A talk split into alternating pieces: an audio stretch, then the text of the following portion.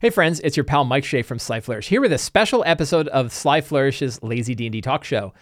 Tonight we are going to go. Th- we're just focusing exclusively on the January Patreon Q and A. So this show is brought to you by the patrons of Sly Flourish. If you want to help support shows like this, you can help me out by joining the Sly Flourish Patreon. And one of the benefits of being a patron of Sly Flourish is we have a monthly Q and A thread. Uh, every month I put up a thread. I'm going to put up the February one probably tomorrow, and we will uh, every, anybody can put a question on there. Any of the patrons can put a question on there. I will either, I will certainly answer it directly. I do that anyway. Uh, I might do a short video on it, or I might talk about it in a show like this. So at the end of the month, we have leftover questions that we haven't gotten to, and I'm going to do a show like this, which I am doing right now, to go through all of those questions. So this is going to be a relatively long show in which we uh, will go as long as we need to answer all of the questions. Maybe it's pretty quick, and maybe it's going to take some time. We'll find out. So let's jump right into the questions. Cormac F says, villains and ex- plot exposition. Any tips on making it, this seem more natural in the three rounds of combat that they are likely to last? I have my list of secrets and clues, but sometimes it feels a little awkward or forced to have them be revealed in the BBEG's last breath. Sure, uh, I I don't worry about that. I think it's perfectly fine to have villains spout exposition about their secret dastardly plans. I think there's other ways to do it too. You could have the plans that are written up in uh, notes and in journals and in other artifacts that the characters could find in the chamber. Maybe parts of the plot become revealed by other things. Maybe they overhear conversations. Maybe they turn one of the villains, uh, one of the villains' agents, and are able to draw information from them. So there's a lot of different ways to kind of reveal those. But I don't don't worry about the stere- being too cliche. Sometimes the cliches can just work, and they're funny, and we're all just playing a game. We don't. This isn't you know this isn't like we're not we're not going to be winning a Pulitzer Prize for our work here, right? We're just you know, or or we're, we're just t- doing a D&D game. So so don't I, I tend not to worry about it too much, right? The lazy, I'm lazy, right? I'm lazy DM, and that's what I promote. And uh, when it, if it makes sense for a villain to spill their dastardly plot, that's a good way to do it. Another way is to to have the characters. You could do it through insight rolls. They start to figure it out while they're there. They see things and they observe things, and now that they're actually there, pulling in all this information, they can. Uh, uh, they they might learn it themselves. So that's kind of a way of taking the villain's exposition and putting it into the players. Now the players are exposing it to everyone. I think, I think I know what's going on here, right? And they're putting the dots together. So that's another way to do it. But generally, don't worry about it too much. Relax, right? Just relax, and cliches are perfectly fine. Uh, Dr. Nick says, "Do you have any solutions for players that race for treasure?"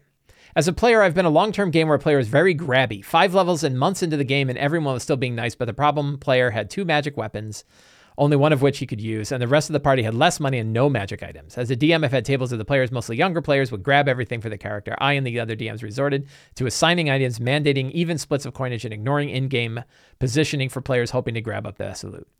Yeah, I think you're doing exactly right. And a, I think it's, you know, I, I hate to constantly bang on the, um, uh, the, the session zero drum, right? But I, you know, and I know it's not a cure all for all problems. I get it, right? But it's not a it's a good one to bring up. When you're when you're going to put a system in place like how we're going to distribute and handle loot particularly if you know that some of your players there uh, have are, are grabby right? It's not bad to say by the way this is how we're going to handle loot. All money is distributed evenly among party members and no mr rogue you can't steal extra. You can steal but anything you steal goes back to the party. The group is here. And two uh, loot is uh, your loot will be permanent magic items will be distributed based on how many you have, and and then if there's a generally even amount, or if the person who doesn't have that many, the the person with the fewest items gets to choose the item. But if they don't want it, people can roll off for it, right? And we roll randomly, and that's how it's distributed. So you can come up with a loot system, and that that's one that I like. And even among my adult friends, where they're not particularly grabby, we we that's a good style of doing it because there's still like, oh, I kind of like that item, but I don't want to say anything because they might like it. So it's easier to say like, whoever's got the fewest magic items gets to choose what they do. They I don't think I would let them choose who gets it, right? Because they might favor somebody else, right? And instead they can they can throw it back into the pot, in which case it goes to the next person who's got the fewest, or you could just say, okay, how about we roll off on this, right? And generally that works because there's two sides to this. And one side is you have the greedy people who grab it, and the other side is you have people that are really going out of their way not to be greedy, which means they end up not taking anything, right? Because they don't want to take it from the rest of the group. And you're like, no, they should get it too. So having an even system for how, how you're distributing loot, I think is a good thing. In fact, this probably this is probably worthy an art, worth an article on like what's a good loot distribution system that that works well. So I might I'm I'm gonna not check that one off because I think that might turn into a good system. Victor G says using your three of five keys design, I've set up five conditions slash MacGuffins for a Slaad apotheosis. But I'm struggling with how to present the quest in a fantastic manner. E.g., you see before you the legend of Havoc the Slaad and the three of five things he needs to become a god. I think that sounds weird. Does that sound weird? That sounds weird. Yes. But there's other ways to do it, right? And there is that idea of like in, in the world describing how that works. And players recognize quest models, right? When they and they're comforting, right? Players are comfortable when they say, "Ah, I get it." Right? I understand what we need to do. We need to collect these three things and we only there, there are a total of five out there, but we only need three.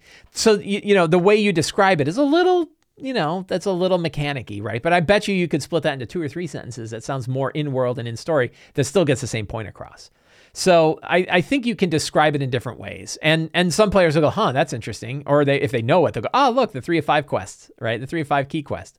So for people who don't understand the three of five keys, the idea here is that instead of having an all or nothing quest, where like I must have the five keys to open the big door, and then oh crap, one of the guys ra- grabbed a key and ran off with it. Well, now I can't get in the door. Instead, you can have the majority of keys required instead of five. Like it takes three keys to open this huge door. There are five such keys. Any of the three of the five keys can open the door, and they're scattered all out. And one maybe there were six keys. One was already lost many centuries ago, so there's only five left, right?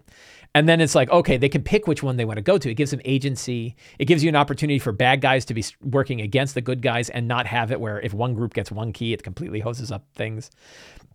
It's a much more robust quest model when you use the three of five keys quest. And I have videos and articles that talk about the three of five key design if you want to see it.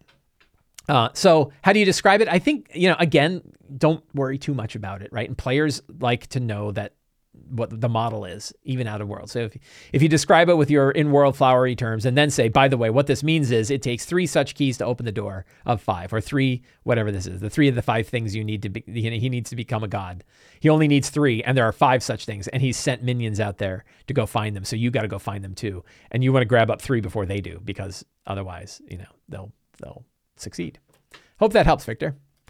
Uh, Arjun N says, I'm all for reskinning monsters rather than making new ones from scratch. Good deal. Very powerful lazy DM tool. However, I feel like I spend a lot of time combing through the monster manual to find the right monster to reskin. Okay. I know that you have some go-to monsters you like to reskin, but I wonder if there's more uh, there is a more robust generalized way of using the custom monster table from the DMG to generate stats on the fly for monsters. Any thoughts on this? So I do think that reskinning is probably the best fastest approach because you're taking something that a professional designer has made and that has been through playtesting and you don't have to worry about getting the mechanics right generally speaking right? So uh, so definitely reskinning works well. Uh, the stat the, the page on dmg page 7, 274 i think can work fine. It's a little tricky too because like it doesn't tell you how much damage per attack or anything like that. So i'm going to do a little in a little advertisement here in the middle of my video. Uh, in patrons of Sly Flourish have access to a document called Uncovered Secrets Volume 2. This is all of the material that is not that all the guidelines and inspiration and generators that are not inside the Lazy DM's Companion, my new book, which just went for general sale today, by the way. And that one of the things I just put in this book this month that happened this February is a monster builder, two-page monster builder, right? A, a, a one sheet front and back monster builder page that expands upon and simplifies the DMG page 274 rules.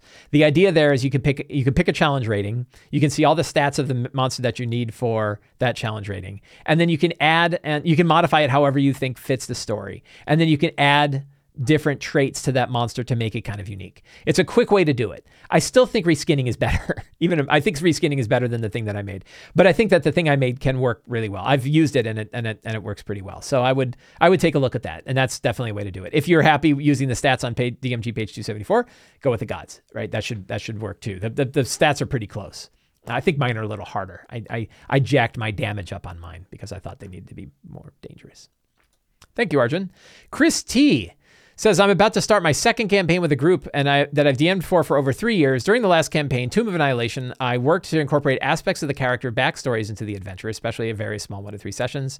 I noticed that while all my players enjoyed having their character sp- story spotlighted, some were more hesitant to be thrust forward as their main drive of the party, main driver of the party's story.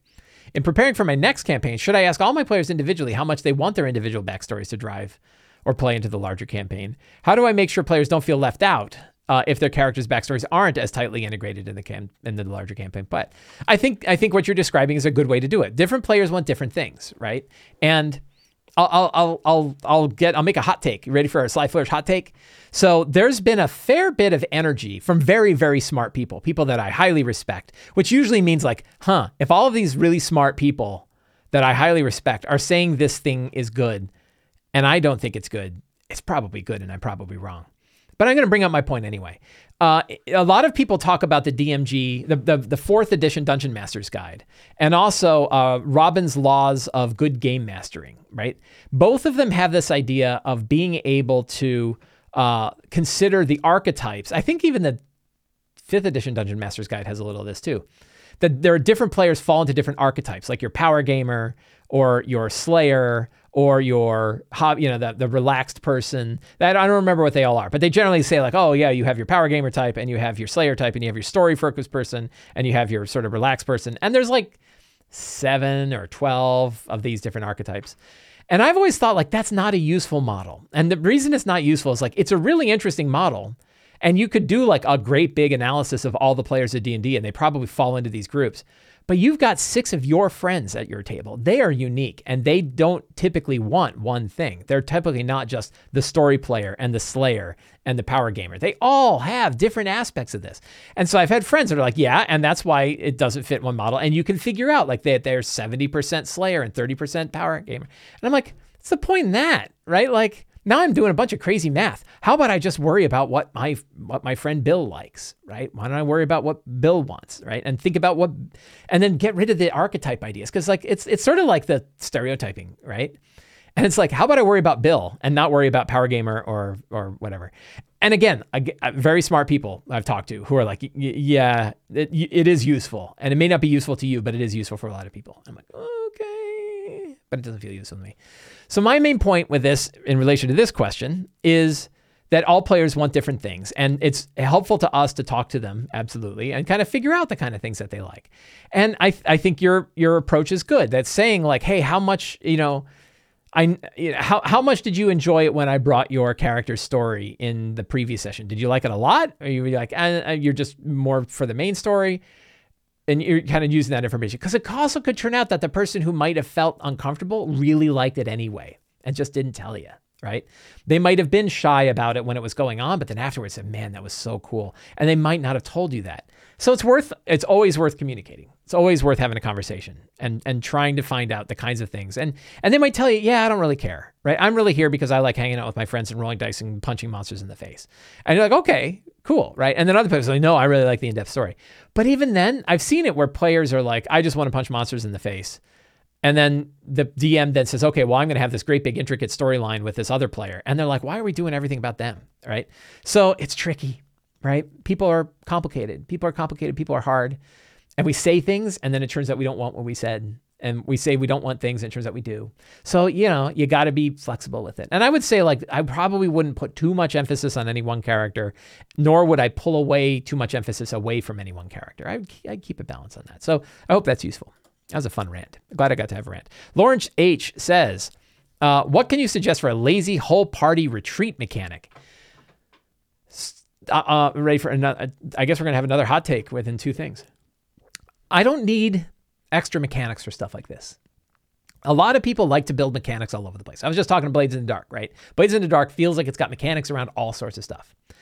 I think you can just do it, right? Maybe you roll a skill check if you want to, but maybe if it's clearly if it's like clearly the best thing to happen in the story, you just switch to narrate it. And you say, maybe if you want, you could say, like, you were all able to escape, but you suffer a level of exhaustion from the process, right? Like if they went into a situation that they should have known better to get into, and then when I think we're hosed, you can say, Do you guys want to retreat from this situation? Right. And you can break out of initiative, break out of opportunity attacks, break out of all that stuff, get out of the tactical part of the combat and just say, you're able to, you know, after after some some careful strategizing and some some strategic retreating, you are able to break away from your battle against the adult blue dragon, right? However, doing so is not without a cost. You all suffer one level of exhaustion or two levels of exhaustion, right? I think that that is a way to go. So exhaustion is a good way to, to have somebody that runs. Or if it wasn't for their own fault, right? If it was just bad circumstances, maybe they're able to run away without suffering any penalty. Maybe they just do it. But I would think about it in the story, right? All of the mechanics serve the story. And you you can change you can change the story to fit it, right? You can you can look at it and say, I think there's a way but boy, yeah, I've I've talked to many of my friends who have uh, are both designers of 5e, designers of D and D and D and D stuff, and players and DMs, right? And all of us say like and D 5e does not have good mechanics for escaping. It doesn't. Once you get kind of because of like opportunity attacks and all and the positioning and stuff like that, it is really hard to retreat. And players hate retreating. There's like a few things players just hate. Right? Are you ready? Write these down. One, they hate having their stuff taken away. They really hate it. Really consider whether or not they should have their stuff taken away. It's a bad, it's a DMs all over the place love doing it. Don't do it. They want their stuff. Let them keep their stuff. They hate running away from stuff. When they, especially when they get involved, it's one thing for them to see something and go, "Yeah, that's Orcus over there and we're level 6. I think we should go." Right? So, you know, so that that's one circumstance. But another one is like when they go running in. If they get into a battle, you know, it's just it's once they're in combat, they hate leaving it, right? They hate they hate leaving combat. They also hate it when monsters run away from them. Right? If your expectation is, "Oh, the monster will run away." Oh, that drives and especially if it's like a named monster or a villain, they hate it. Even if it's legitimate, they hate it, right? So, don't plan on a monster getting away. If the circumstance arrives and the monster tries to get away, first of all, expect that it's still going to take a long time. It's you're not out of the woods yet when it comes to timing, right? Like it, the battle still might go on because they might pull some stuff. Uh, and and a, a, easy one is to look at the final episode of Critical Role season one, right, which is a tremendous episode of D and D. If you want to watch, you know, a level twenty D and D game, watch the final episode of Critical Role season one and watch all the stuff that goes on there. Incredible. Eight players or nine players, level 20. Holy cow, right? And the main villain tries to escape, and somebody else uses a uh, like a ninth level counter spell to stop them from escaping, right? And it changes the whole course of their whole story because of that. Amazing. So players hate to watch monsters run away. They also hate running away themselves, and they hate having their stuff taken away. James W., you are slowly create slowly Thanks, James. You are slowly creating resources for DMs to have at their table during prep and during play. I feel like a natural progression uh, for you would be to create a DM screen. Have you thought about this before? And what do you think you'd put on it? I already have put out a DM screen. That DM screen is the Lazy DMs workbook. So I don't I actually don't use DM screens myself. Uh, I I like to be at the same table that the players are at, and I don't like to be separated by them with a big wall, right? I don't like having that wall in place. Uh, also, it just physically gets in the way when I'm when I'm running my games. Lots of DMs do. I think I did a poll on this, right? And lots of I don't remember what it is, but lots of DMs use DM screens. That's cool. And one of the reasons we use DM screens is lots of resources in it that help us run our games. Great stuff. When I wrote uh, when I put together the Lazy DMs workbook, the Lazy DMs workbook was my 30 page DM screen that you could sit there at your table and has all of the resources that you would normally want on a DM screen. So if you want to see the stuff that I think should be on a DM screen, poke through the Lazy DMs workbook, particularly the first few pages. And you have things like a bunch of random names, all the different skills and the associated attributes, uh, quick generators for all kinds of things, both like you know hazards and improvised damage and traps and all sorts of stuff. So things to help the stuff that you want to have on your DM screen or whatever it is, whether it's a actual physical screen or just pieces of paper that you keep in front of you. I also have a thing called the, the 5e cheat sheet. Let's take a look at this. Right, I have a D&D cheat sheet, which is a PDF. You can print this out, right? Uh, you can print this single page PDF out. And what I like to do is I print it out on resume paper, really nice copper cool looking parchment resume paper. And then I laminate it. And on one side, I've got a laminated sheet that has all of this, all of this stuff in it. Let's let's zoom in on some of it. Right, improvised statistics for objects, traps, and hazards. All kinds of stuff here. What skills are associated with abilities? Because I forget about that all the time. Quick encounter building. I actually have a much faster way to do this. I should probably update this. Uh, minimum targets for area of effect. Uh, the difficulty class range. Monster group attacks and saves. This is for hordes, right? I, I'm going to update this. All right, it's time to update this. Uh, I have the conditions because everybody could use a list of the conditions. I think that's every DM screen. I think has had it, and I think it's very valuable. And then I like to have piles of random names. Right, this is what I found to be most useful in a single sheet. And when you have a laminated sheet on both sides, one side is a whiteboard. You can draw anything you want on the other page, and then one side is your cheat sheet. So I find this, and I have the the picture that you see here is actually the one I have in my uh, uh, in my DM kit and I, I adore it. I love it. So I'm going to update this. Thank you for reminding me. I'm going to I'm going to keep your thing unchecked. But I don't use a DM screen itself. I probably am not going to manufacture a DM screen. I think the workbook covers it uh, because yeah, to me the workbook is what I think I, I, think the most valuable thing you can have. And then this little one pager, which you can get right on the Sly Flourish website, and it's linked in the show notes below. Thank you, James. I'm going to keep yours unchecked because I have to. You gave me work because I'm so busy slowly creating resources. I haven't even answered your question. I'm so mad about this slowly. Uh, Broggle, I'm DMing for a group of five players and recently got the feedback from them that they feel like our combat encounters could be more interesting. This is your your question is interesting, and I agree with them. I try to use some tactics and think about what the monsters would do in certain situations, uh, but a lot of times the bad guys just end up attacking once or maybe twice and then getting killed. With tougher enemies uh, that do not die that quickly, I also have the struggle to keep things interesting because they end up being big bags of hit points. Yep attacking multiple times but being too stationary. Do you have any thoughts on how to make interesting encounters so that they don't feel all the same and keep players engaged in combat? What's really interesting about this question is that there's there's different groups have different problems, right? And some the monsters are too basic and boring and the combat is too boring. And then on the other side it's like it's too complicated and takes too long, right? And it's it's really hard to find the balance between it. And I think that this is a um, you know that this this swings back both ways. Sometimes it's good to have really intricate, complicated battles with lots of things going on, and then it's easier to have two ogres in a room holding a cake, right? So I think you can you can you can oscillate between just like we oscillate beats, like upward beats and downward beats. You can oscillate between like simple battles and complex battles, right?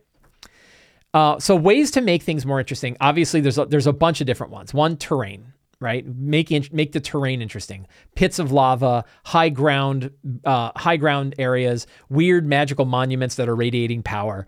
All kinds of stuff you can do with terrain. And uh, you can, you know, there's if you go search on Sly Flourish, there's a bunch of articles where I talk about like how to make terrain kind of interesting. Terrain is one. Mixing the types of bad guys up. And this is where people get into combat roles for bad guys, like combat roles for monsters. Who are your ranged attack monsters versus your brutes? And are they set up in a way that makes it tactically interesting for you to have to go, like, I got to get these three trolls so I can get back to that shaman back there because the shaman is nailing us with call lightning, right? So stuff like that.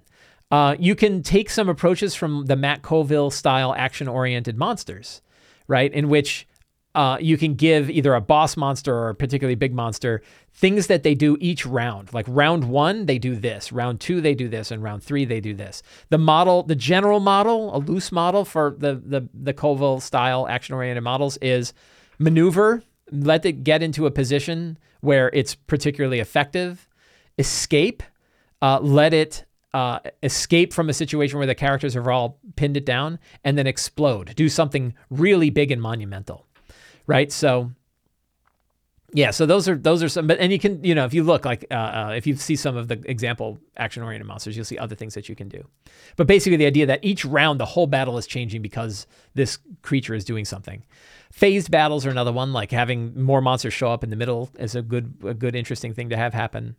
So that's that's just a few ideas, right? A few a few different ways, but there's there's lots of things to do. The hard part is all of that thing makes battles harder to run and take longer, right? So you you have to balance that out. And I think there are times uh, there are times where uh, you you want to have simpler battles. The other thing I'll throw in is just double down on your descriptions and double down on the fiction, right?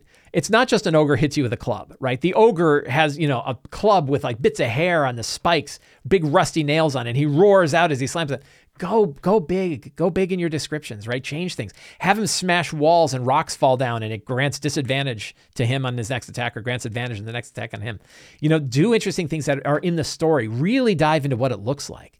And if you're, uh, it depends, like if you're doing gridded combat, gridded combat, if you've got maps and minis and is simple, I think are worse than if you're doing a theater of the mind battle that's simple. Because in theater of the mind, everybody has to kind of imagine what's happening. There's, of course, there's all kinds of things, aphantasia, where you can't really see what people are describing as a problem, but you can still do looser stuff. So I think sometimes the problem you're describing takes place when you're running simple battles on a grid because everybody's just looking at the token and figuring out hit points and damage. Broggle, I hope that helps. My friend Gabor uh, Rex, right? Rex says, uh, we played Baldur's Gate Descent into Avernus campaign, but because of some real world things, we had to cancel it. Two of my players played there, and we all have unfinished business feeling about it. If you have to do that, uh, do you have any idea how the hell I can involve a new party in the middle of Avernus, in the middle of the Avernus campaign in Hell? Uh, yes, I think I answered this on the on the Patreon too, but I'll answer it here too, which is you can uh, the the Hell Rider, not the Hell Riders, uh, the what are they called? The group of people driving around in the war machines, right? There's a bunch of gangs in war machines riding around in Avernus. They're kind of neutral-ish, right? They're pretty dark and neutral-ish, but those groups are excellent ways to bring new characters in there because player characters could be members of these gangs that have been there for a while and now they're breaking away. Take a look at the movie Mad Max Fury Road and see all the different characters that are in there. And those are the kinds of characters that could go in there. And you could talk to the players who are coming in new and say, again, do a new session zero, right? And say for this session zero, uh, you know, here are the new characters. You, you, you, which one of these three crazy hellish war machine gangs did you come from? How did you end up here? Right. And then let them build their class. But you can pretty much build any racer class and still have them be part of that group. The question is, how have they survived in that group for as long as they had? Like, if you have a holy paladin how has this holy paladin stayed with these groups? And maybe it's because like they say like, yeah, he's a holy paladin, we hate him, but boy, he can cut down demons. So we keep him. We we just put a chain around his neck and drag him along in the car and then release him and he smites people, right? So I would say probably having them uh, having them get involved with those with the War Machine group is a great way to bring new players, bring new characters into an Avernus game because you're already in hell. So are they. DM Timothy, how would you downplay a, a vampire into a CR3? So I think uh, Timothy's question was actually uh, significantly longer about this. And he was talking about how a particular product had monsters of different CR values that seemed to be out of whack. And I'm not going to sit and look at the design of a third party product and figure out why they did it wrong.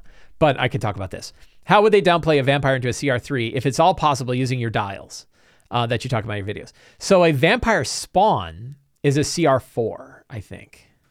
So you don't need to go far. You don't need to go far to get to a CR3 with a vampire spawn. Oh, sorry, CR5. Okay. Uh, I would probably, at CR3, I think vampire spawns are already a little bit weak for a CR5. What I would probably do is have the hit points, right? I would lower the hit points of a vampire spawn, turn that dial down, the hit point dial down. Their armor class isn't so bad for a CR3. Uh, you, you know, the the regen. Uh, you might yeah. So if they take radiant damage, the regen stops. You could have the regen be less. Maybe maybe have the hit points, have the regen. A- attack wise, they don't do that much, right? The vampire makes two attacks, only one of which can be a bite, and it's eight damage for the the main attack. The bite is thirteen. Uh, yeah, thirteen total damage, right? It's not that much. So I, I don't think a vampire spawn is that out of hand for a CR3. I think you could take the dial and dial this dial the hit points down and you would have a good CR3 if you if you need it, or just run it, just run it as is, you know, see run it as is and see how it goes. Right, that can that can work. So, uh, DM Timothy, I know you had a longer part of that question on looking at bigger vampires. I would not take the full vampire stat block and try to knock it down to a CR3. That doesn't make any sense. Take the vampire spawn and lower it, and then you should be fine.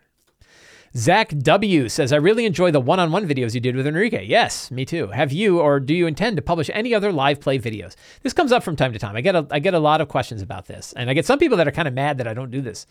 I'm not a streaming gaming guy, right? There are so many streaming shows out there. I want to talk about D&D. This is I like what we're doing right now, right? I like talking about D&D. I like doing my prep about D&D because not a lot of I mean there's there's certainly a lot of people that are talking about D&D, right?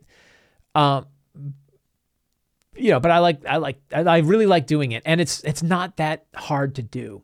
Setting up a game where you're running a game is a lot of work. And not as many people as you think are going to be interested in it, right?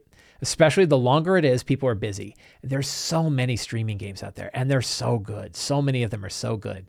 I don't think that that's a space where I can really provide something that's significantly different and significantly better than what other people are already doing. So I would rather do a talk show like this. Um, I also my games are for myself, right? My games are for myself and for my friends. So taking my game that's for myself and my friends and moving it online, I don't want a I don't want to do it to them, and I don't really want to do it, right? Like I want to just play D&D with my friends. So so part of it is that too. I would love and I have talked about doing the one-on-one thing again. So I'm getting back to that. And maybe someday we'll do that. It's just scheduling is really hard. And I'm we're both terribly busy. We both have a lot going on. So that comes up often though. Jim says, "I'm toying with the idea of running a D&D campaign at work. Good, do it." However, the only real time available is a one hour lunch, one lunch hour. Do you have any tips for hour long sessions? Are these even feasible? Yes, they are. I did a D&D, uh, was it the, the behind the DMs, not behind the DM screen, DM deep dive with Shawn Merwin, my friend Shawn Merwin. Shawn has written more one hour adventures than I think anybody right? He wrote a whole bunch of one hour. Really, they're kind of two hour adventures. Like he, you know, I think they even started saying that they're they're two hour you know, they're two hour um, uh, games.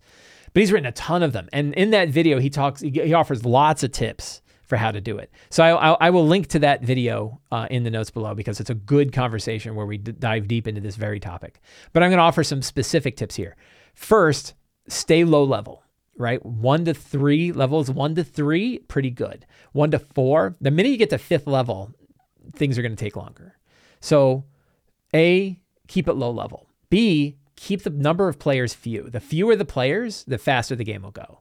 So don't try to run a one hour game with seven players, right? And six is really hard. Five, eh, four, mm, three, yeah, right. And one, sure, I get I get a lot of D and D done in an hour in a one on one game, right? Uh, the one we talked about with Enrique, those were almost all one hour, right? And they worked really well, and we got a lot done.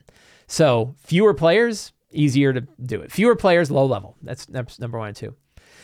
When you're thinking about the kind of game, imagine that you're probably only going to get three scenes, right? And only probably one combat. So you really want to think about it like a half hour TV series. Like what can you get done? There's a there's a setup, there's the big meat, and then there's sort of a conclusion, right? And you and you want to kind of build around that.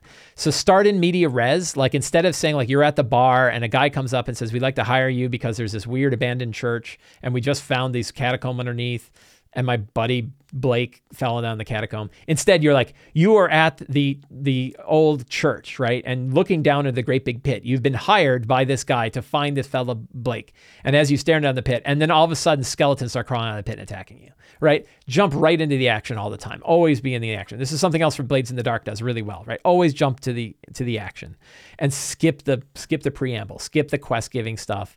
You know, you can still do the pillars. You still want exploration, you still want role playing, and you still want combat, right? You want to still have those player those those pillars. But role playing can happen with the guy who got lost rather than with the quest NPC. So many people start in a bar to earn a job, right? Skip all that. Like just assume they already took the job. And then and then what you might do is like between sessions, you might say, here are three potential quests that you could go on in our next game. Which one of these are you interested in? Do it offline. And then they already picked one, and then you can jump right into media res for the next one. So those would be my tips for running one hour games. It is hard, right? And it's, it takes work, but I think with those, I think those tips can help.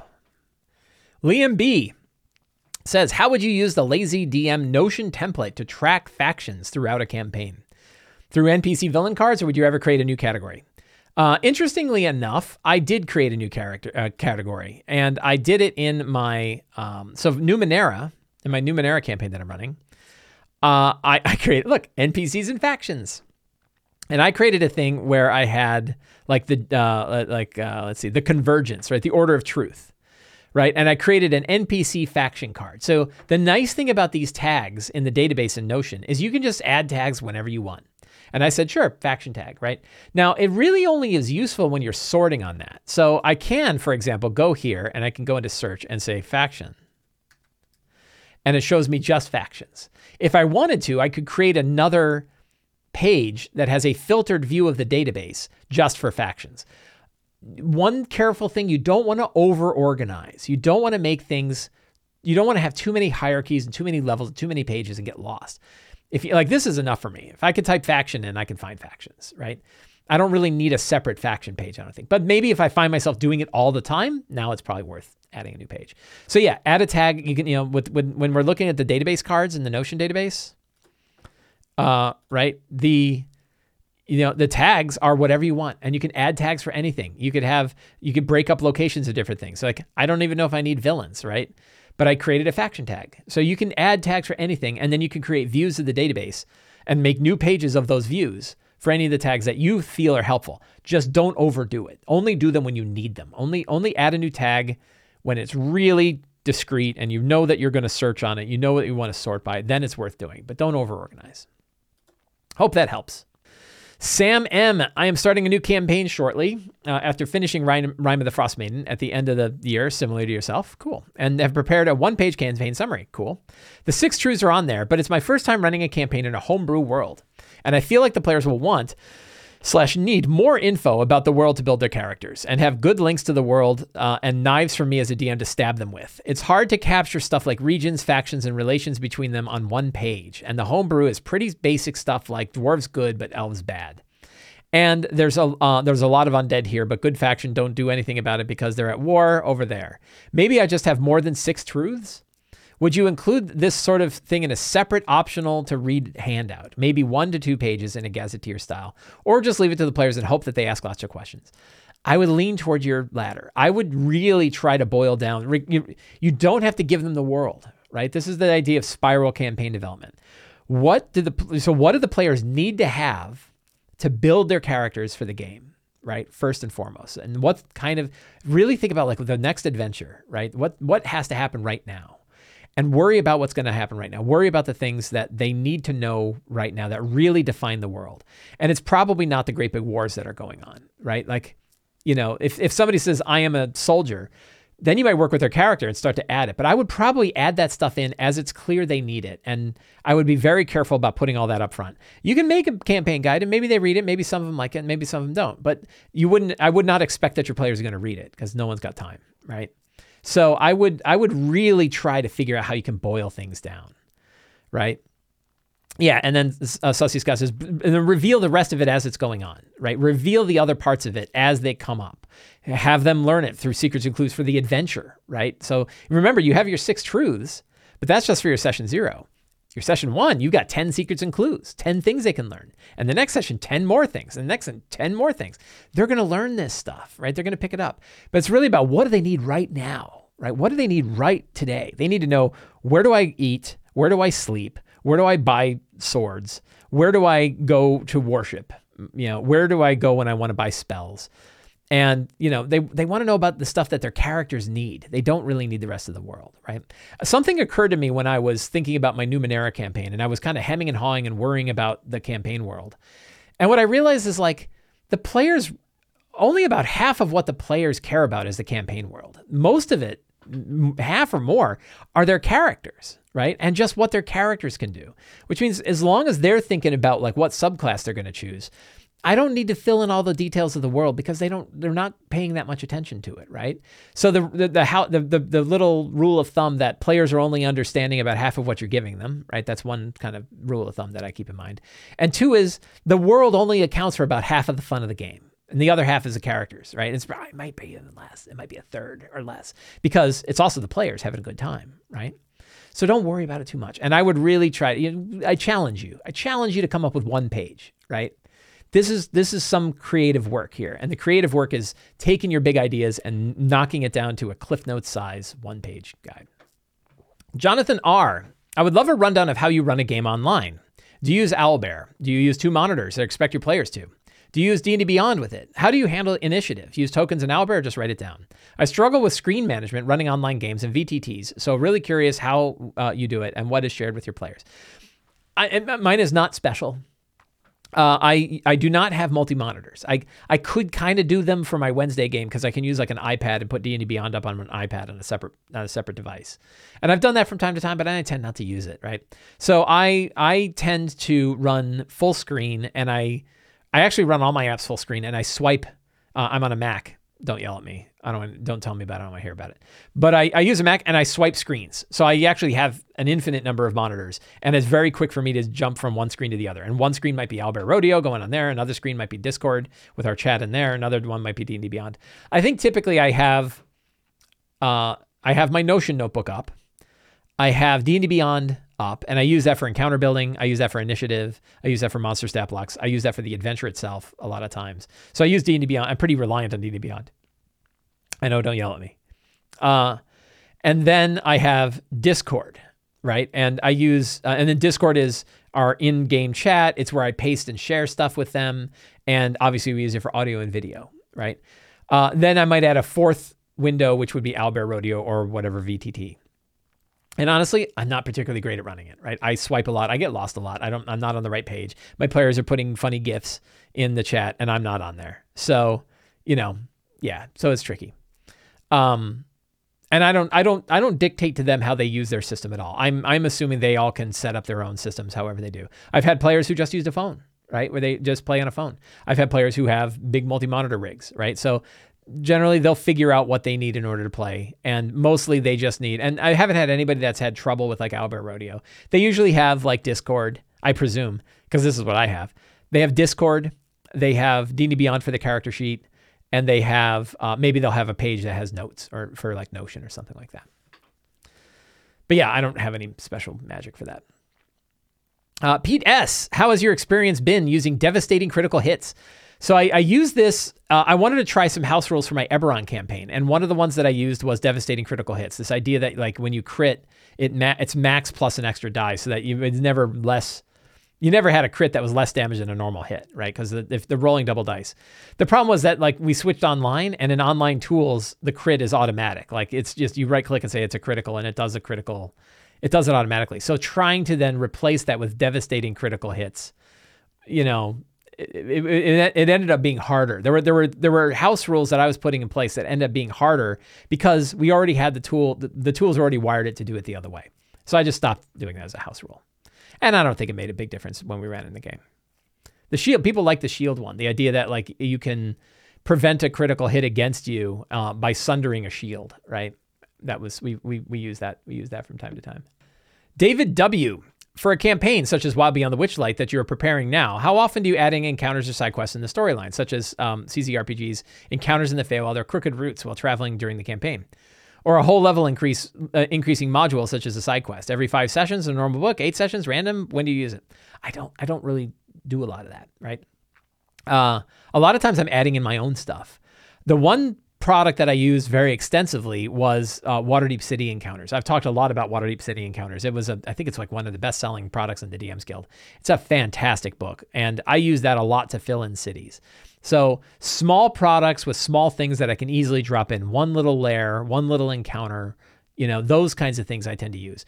Bigger encounter, eh, bigger encounter added things. I usually don't need because like I'm I feel pretty good about what I've got already, right? And for Frostmaiden, I didn't feel like I needed to add more stuff into Frostmaiden. I did add some stuff, but it was my own, right? I didn't I didn't add third party stuff in there. So I, am not bashing the kind of work. I love CZRPG's work. You know, Christian Christian Zeuch is a friend of mine, and um, I like the kind of stuff that they do. And a lot of time, I think it works better for inspiration. Like you sit and you read it and you like it. Now, Christian's work is very heavy with really cool maps, and you could use those maps in your VTT or anything like that. So those are very valuable too. But I tend to uh, just stick with what's in the book. I don't know if I'm going to add other things into Wild Beyond the Witchlight or not. I don't. I'm not tempted to right now. Right. I'm tempted to just go with what's in the book. Uh, Anton A. What is the best way to gradually reveal paper maps? I use Dyson Logos maps, and I'd like to uh, keep keep keep. Oh, I like to keep the secret doors secret and reveal the maps over time. Uh, this is something that's very interesting because it's so much easier to do it digitally now, right? And it's so much easier to use like the lasso, copy and paste, and just paste a version of the map that they see, or use a VTT like Owlbear Rodeo that has Fog of War. so much easier to do that digitally. With physical, you can draw it old school, right? What we what we've been doing for 40 years, right? You put a piece of paper or you put out a, a, a battle map or something, and you draw what they see, and they you know it expands out. Uh, the other way is to, uh, if you can do a printout, you can do a printout and cover it with other pieces of paper to make a fog of war. That can work somewhat well. Like when I do Dwarven Forge, I actually use cut up T-shirts as fog of war, right? Because Dwarven Forge is 3D, right? It's got all sorts of 3D stuff, and I will just put um, uh, cut up black T-shirts over the top to add the fog of war, and I just pull the T-shirt aside, and it slowly reveals the map. That works really well. But a construction paper, two or three sheets of construction paper, you can sort of manipulate them to show only the stuff that they can see and that works really well. Uh, and ideally, if you can print, if whatever map you're printing, if you can have a version of that that doesn't have the secret stuff on it, and then you can draw that part of it in, that can work really well too. But I would probably say the easiest way is the, especially like a Dyson map because they're not super detailed already, uh, is to draw it out like on a on a dry erase poster map. I really love the Paizo flip mat, and I would I would probably use that. I'll give you a trick. Is an old an old trick. Uh, a Paizo flip mat. Actually, any gridded map or any published map underneath a big acrylic sheet. You, you can buy these acrylic sheets at like hardware stores or like Home Depot and stuff. Uh, get a three, two foot by three foot one. Uh, I've got a three foot by four foot one on my table upstairs. Those acrylic sheets, they cost 20 to 30, uh, anywhere from like 20 to 50 bucks, right? But they'll last you, I've had mine for 15 years, right? And those are great because they're perfectly smooth, perfectly flat. Miniatures feel great on them. And you can draw on it with a dry erase marker and then wipe it right off. So that's a great way to put something on there that you can draw on and it's perfectly smooth. There's no seams. That works really well. Otherwise, like a Paizo flip mat, I think is really great. Paizo flip mat and a dry erase marker. You know, you're doing it the way that we've been doing it for years and years.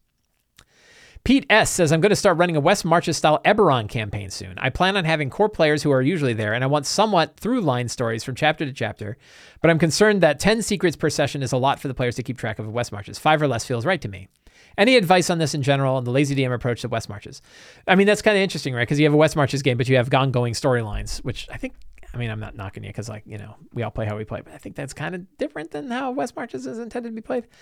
The key to 10 secrets is like, you don't have to reveal all 10 right? And I never, I hardly ever reveal all 10. So 10 is just to get your mind working, right? And get you ideas and to make sure you have enough. But don't feel like you need to reveal 10, right? Again, one thing I hammer on is the secrets serve you, right? You don't owe secrets anything. Secrets are there to serve your needs, not the other way around, right? So if you write 10, you're not obligated to do anything with those. You're not obligated to reveal them. You're not obligated to make them true. You can throw them away, right? But but the, the secrets are there to help make sure you can fill out the world and fill out the story and make it interesting while the players are doing it. So I, I would still I argue that 10 secrets are still good because it gets your mind really racing about interesting things going on in your game and but if you know, and, and of course, you're free to do whatever you want. So like if five works better for you, go with five. But I try ten. I challenge you. I challenge you to try ten. Any other advice in general about the lazy DM approach to West Marches? I don't think so. I don't think I've I've written I wrote an article um, on Sly Flourish uh, West March's campaigns in Grendleroot, right? I was I was interested in the idea of taking Ruins of the Grendleroot, my book of adventures, and turning into a West March's style game. This article, I think, uh, probably give some thoughts about how I would run a West Marches style game. It's mostly focused on it's a big look how big this article is. Jeebus, right? Um, it's mostly around how to do it in Grendleroot, but I but I think that this article probably covers some stuff that um, about how to do kind of lazy DM style in in in West Marches, but I don't think I've got any great things because I don't run, I don't run West Marches games, so it's kind of out, you know, not my place to not my place to say. Bram B says back at it again with a request for high level advice. At this point, I see more and more monsters who can use devastating, dis- uh, debilitating effects against my players. Really? I thought all the adults would. For instance, as soon as they face an adult amethyst dragon in its lair, it can cast Force Cage psionically as a lair action every turn. Whoops. It might feel like we're giving the players a taste of their own medicine and it taking out the barbarian for the whole fight without any counterplay just sounds frustrating to me. What would you do? Make the effect less invulnerable, not use such an ability? Mind you, the barbarian is a zealot who can't be killed with damage. Uh, I I think it's not out of place. I, I, think is it it's probably does it still require concentration? Adult amethyst dragon. Let's take a look at that that one in particular. It's I think it's generally rare to see this kind of thing. right? I don't typically see, there are some monsters. Um, is it a lair action? Dragon cases a force cage spell using its spell save DC and no spell components. The spell ends early if the dragon uses lair action or dies again. So it can't it can't hold it for very long. And I presume force cage is still concentration, isn't it? Is it not concentration? No, duration one hour. Whoa.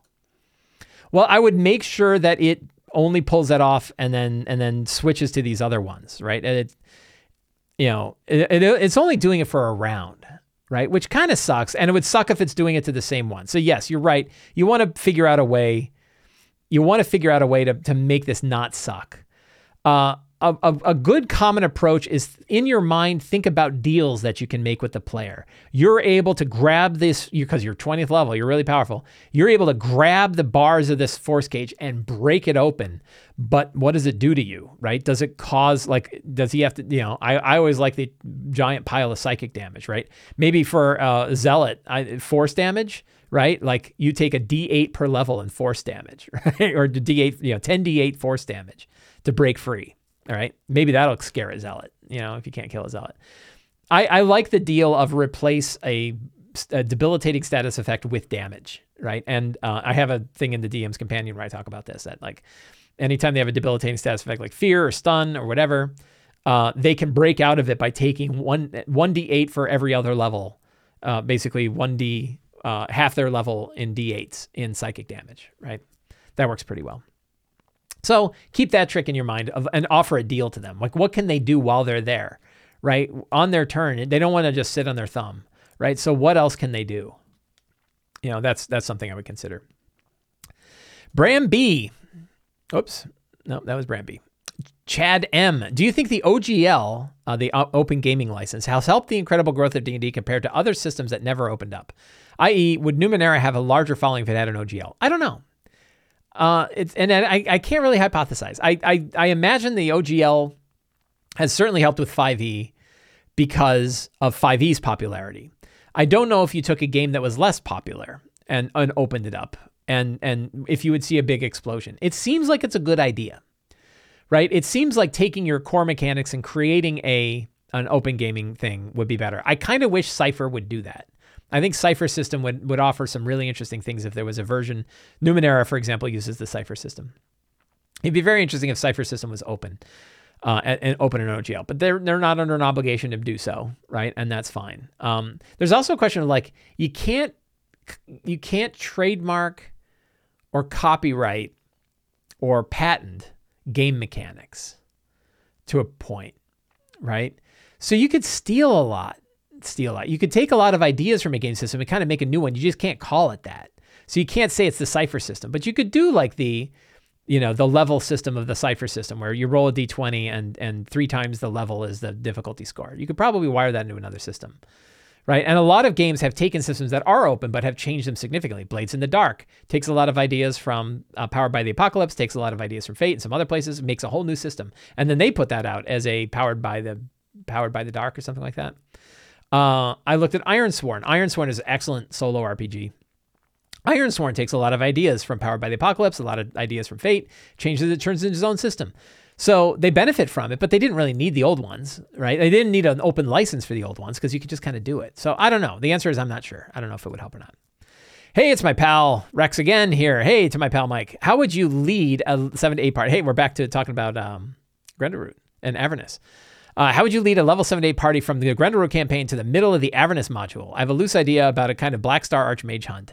My player formed a strong bond for the Grendel characters, and they want to ride with them and be able to play uh, play them. I've never done that before. Transfer party from one setting to a mega mega module. Yeah, so there's certainly easy ways to have portals into hell. You could take the whole idea that the Deep Delvers Enclave gets pulled into hell, just like Elturel does, and then run Avernus kind of as written, only now Deep Delver's Enclave is sitting on an enclave uh, area of hell. Another way would be to have a portal somewhere in the mountain, somewhere in Blacklaw Mountain, that opens up to uh, Avernus, and that the characters either get pulled through or they need to step through in order to chase. I kind of like your idea of the Archmage hunt, right? That maybe there's an Archmage who has gone into hell to recover something that if he comes back with it, it's going to be devastating. So they have to go in there and stop him before he does it. I think that would work really well. I have my two hour old coffee.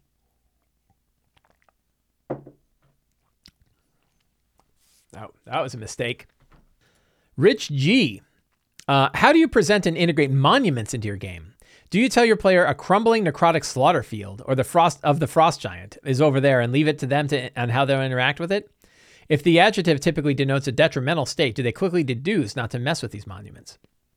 You play it by ear right? Sometimes they might, you might only, so, so when you're rolling up a random monument from like the Lazy DMs, so both the Lazy DMs companion and the Lazy DMs workbook both have ways to roll to create interesting monuments, right? Interesting focal points for a location.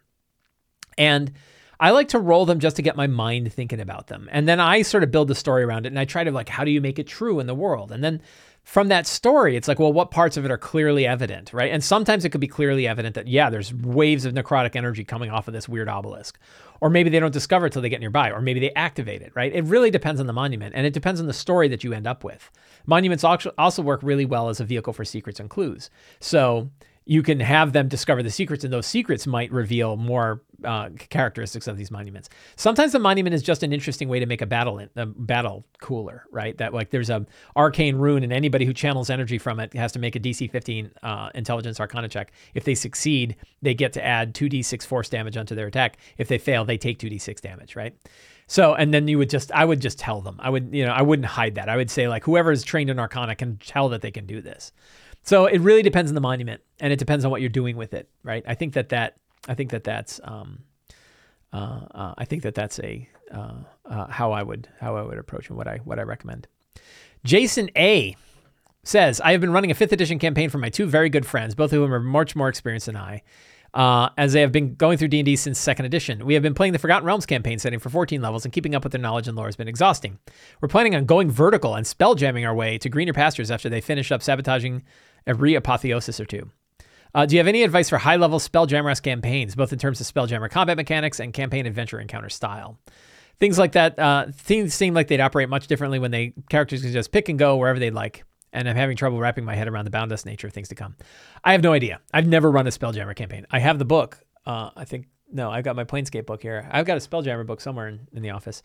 Um, you can buy the hardcover version, uh, like a newly printed hardcover version of Spelljammer uh, from the DM's Guild, which is pretty cool but I've never run it, so I really don't have an idea how to do it. Um, I think you can kind of just make worlds like dungeons, like world, you know, set your quests, but the quests are like worlds. I don't really know. The one thing that was interesting about this question that I want to talk about is like what happens when you have players who know way more about your campaign world than you do. And it's easy to say like, well, you just give them some rain, right? You give you let them bring their knowledge in. And that works too. But it can be tricky. So you, you kind of have to make sure that they understand that your world is your world and even it's Forgotten Realms, like, well, in my world, the Netherese aren't like that, right? And and hopefully they're okay with that. And and a lot of players that are are kind of respect that won't bring it up. They'll know, like, oh yeah, well, Mike did it differently in his world. In my world, this is true, but or in the world I know of Forgotten Realms, this is true. But I guess here, this is true. So you, you probably want to have that description, but it is it is a tricky situation when you have players who know significantly more about the world that you're running in. For some people, it's bad enough that they don't run in that world, right? That you know they they say I'm that's why they run my own. They're, I'm an expert in the world that only I know about, right? So uh, some people do that for that for that very reason. Um, yeah, so it's a it's a tricky situation to deal with, and there are ways to kind of tap into your friend's knowledge of the world and have them help build the world out if you run that kind of game. Otherwise, you know, conversation during session zero to be like, I get that you guys know a lot about the Forgotten Realms. There are going to be times in here where I'll call upon that information and maybe we'll change things or we'll, we'll, we'll retcon if I was wrong. Or there are times where what I'm saying is the way this world is. Steve L. Uh, I am currently running a darker, grittier campaign, and the characters in this abandoned town that is being reclaimed. Uh, while the characters are there as muscle to, uh, to complete story missions, they have shown interest in actually helping out the town to rebuild. How would you go about this, and what sort of skill checks and activities and things uh, like that should I add? So there are numerous products that you can get, Strongholds and Followers by MCDM, but there are many others too about how to sort of get into uh, world building, in world world building, city building, you know, building layers, building your own kind of environment, hiring hirelings. There's a fair bit in the player's handbook and the dungeon master's guide for costs of stuff like that. I again would focus on the story, right? Just like if they decide that they want to do something, then you talk about them about how they do it. You can do interesting things like in order to help get the church back and operating again, they have to go recover the thing that got lost and it's in a dungeon. And now they have to go on a quest to get it. So you can tie some of the world building aspects to adventures that they have to go on. You could also do a lot of it in downtime sessions, right? And in that case, you don't need a system. Just do it, right? Just figure out how much you think something costs. And, you know, remembering that two gold pieces a day is how much trained labor costs, right? And sort of building from that. And uh, figure out how much stuff costs and then just have them do it. But, you know, for your skill checks, Xanathar's guide has good stuff in it, and uh, but you know you, your own experience with like what skills you think are are valuable uh, can certainly can certainly work. But I go back to like I don't need a new mechanical system uh, to do that sort of stuff. I would I would tend to just f- focus on the story. Hey, we're getting towards the end. I can see the bottom. Uh, Gary B says, I've never run point crawls for my group, and I'm very interested in doing it, but not sure how. Looking at the overland map, uh, point crawl map in the DM's companion, yay. Uh, would you give the whole map to players or just describe certain sections and pathways? I hate to say it, but it depends, right? And you the the point crawl map that you give to the players is the map of what their characters would know. So if they know about all of the different paths that go between point A and point B and the different locations that exist between those two points, then that's what they would know. If there are secret paths, they wouldn't know them, so you wouldn't reveal them.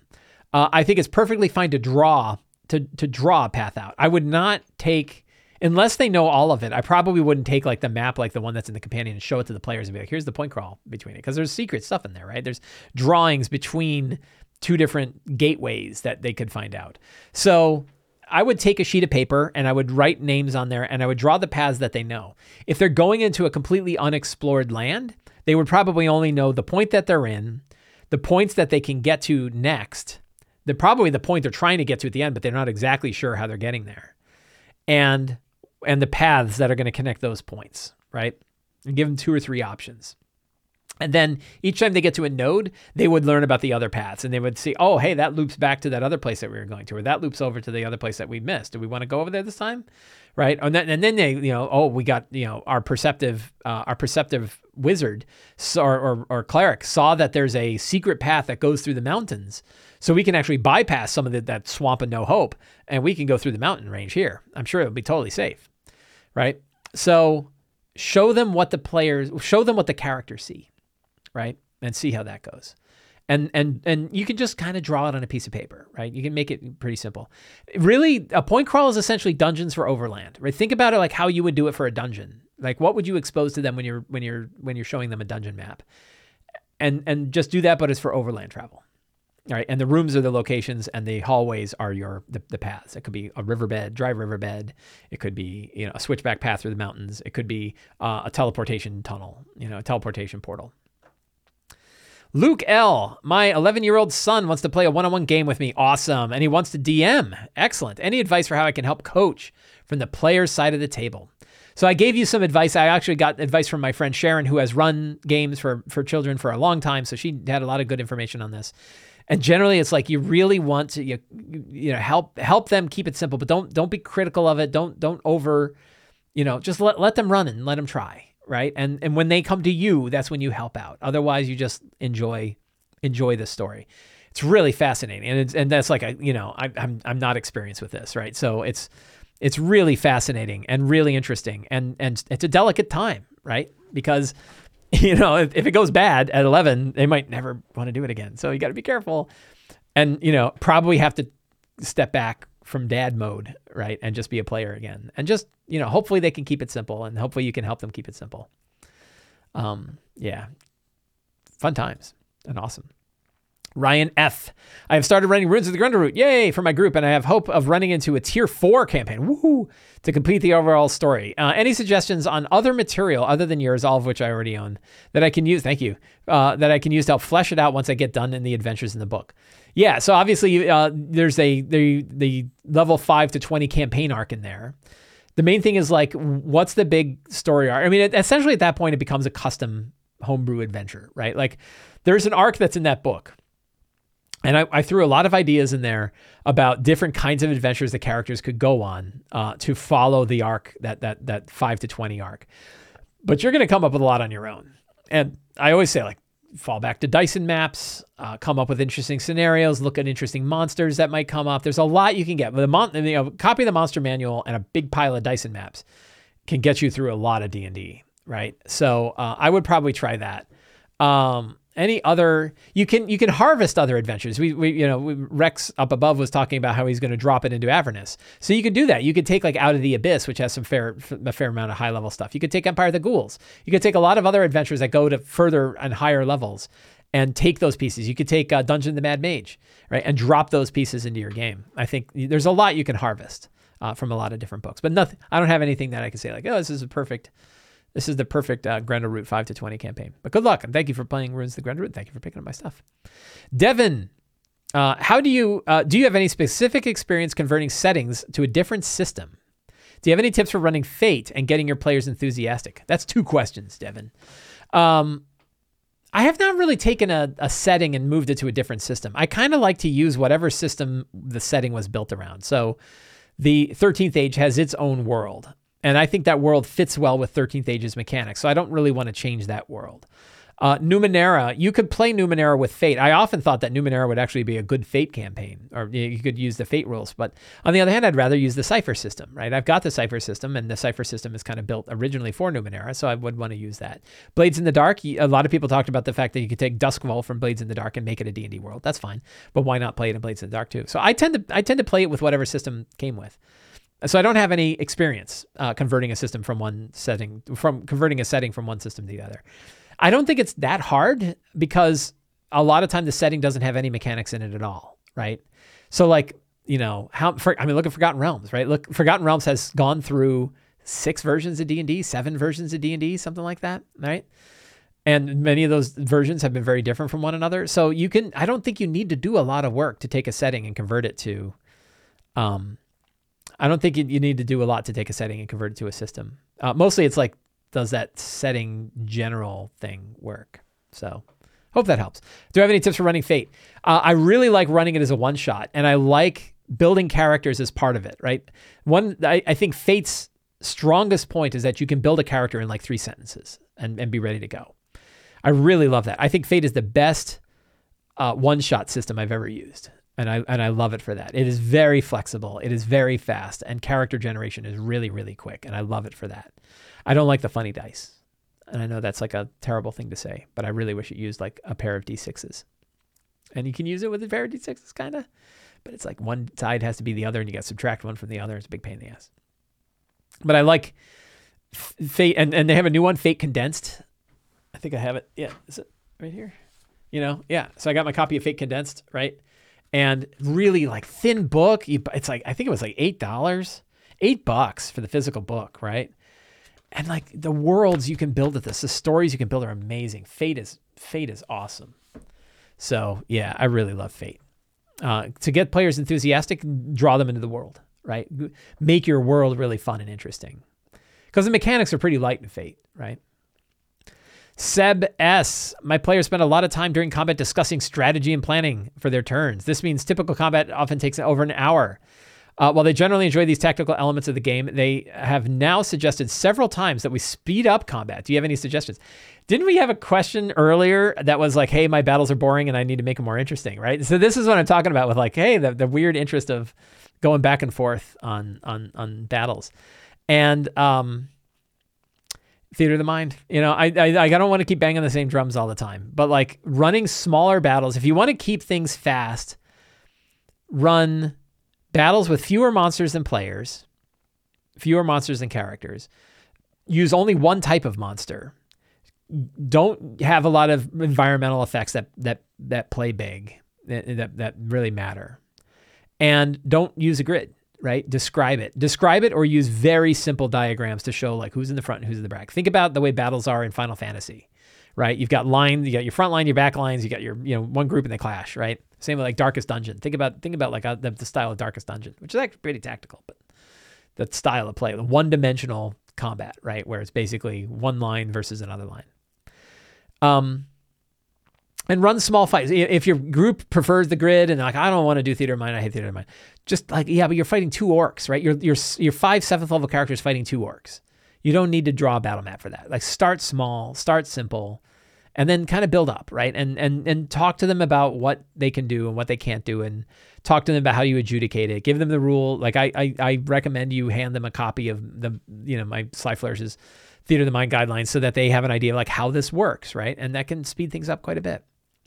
So you want battles to be faster, remove the options for tactics, and get to that Final Fantasy style battle. I think can really matter. I got lots of articles about it.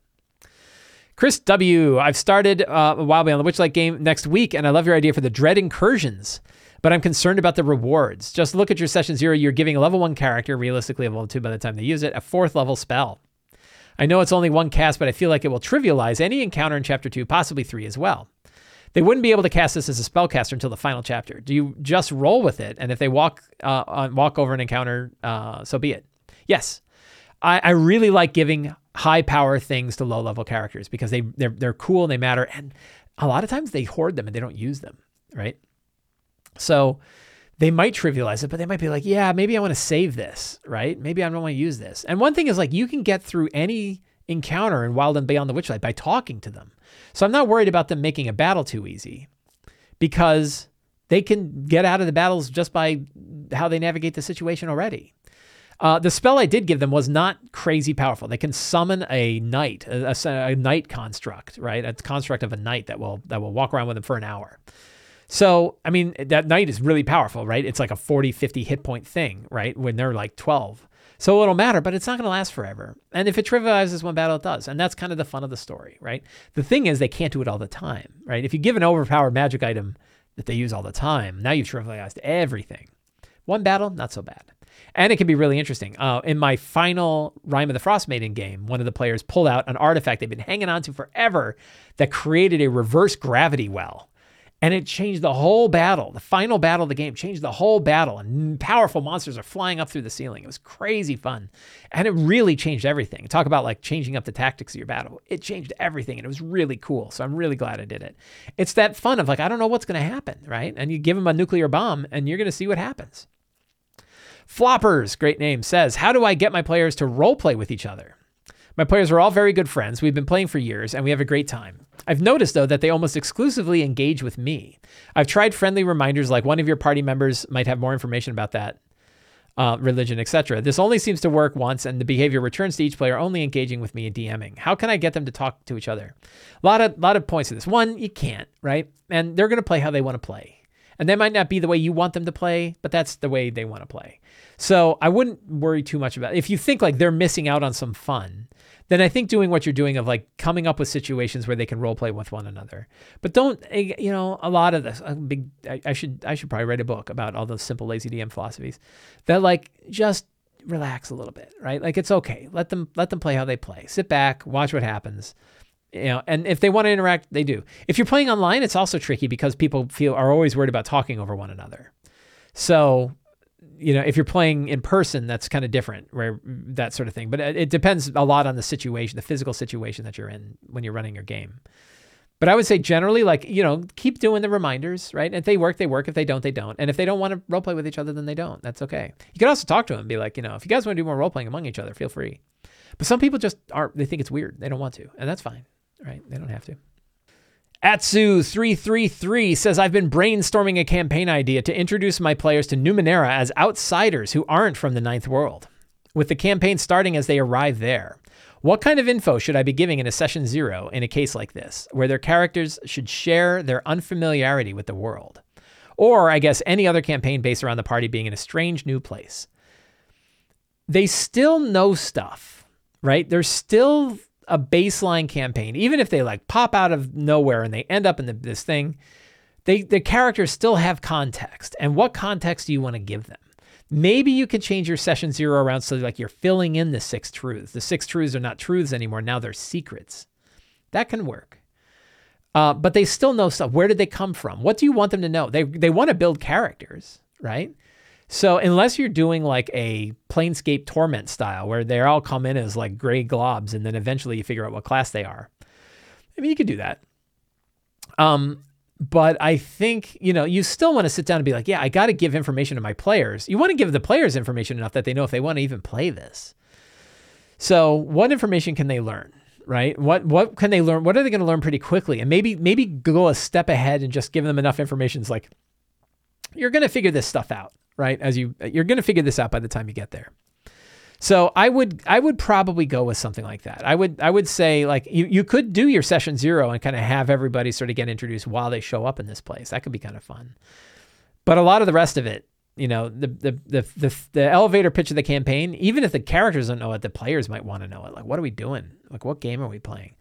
The truths, maybe you only give them one or two, right? And maybe you start with like the perspective of what their character learns. You have landed you know, you're sitting atop this strange place. You see a great big sphere. You know, there's obviously a mixture of like high tech and low stuff going on.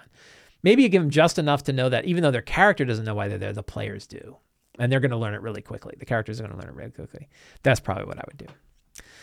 That is the last of the January 2022 Patreon questions. Uh, I want to thank everybody for hanging out with me tonight to go over these questions. I, I, it's always a great time to hang out with all of you. If you are watching the video on YouTube, thank you so much for watching the video. Thank you to the patrons of Sly Flourish specifically for supporting this show and all the other stuff that I do. I hope you enjoyed uh, hearing your questions and going through that. It's an excellent time. Uh, if you've enjoyed this show and you want to help out, you can do so by subscribing to the Sly Flourish newsletter, picking up any of my books, subscribing to my videos on YouTube, or uh, becoming a patron yourself. So thank you all very much for hanging out with me tonight. Take care. See you this coming Sunday and get out there and play some D&D.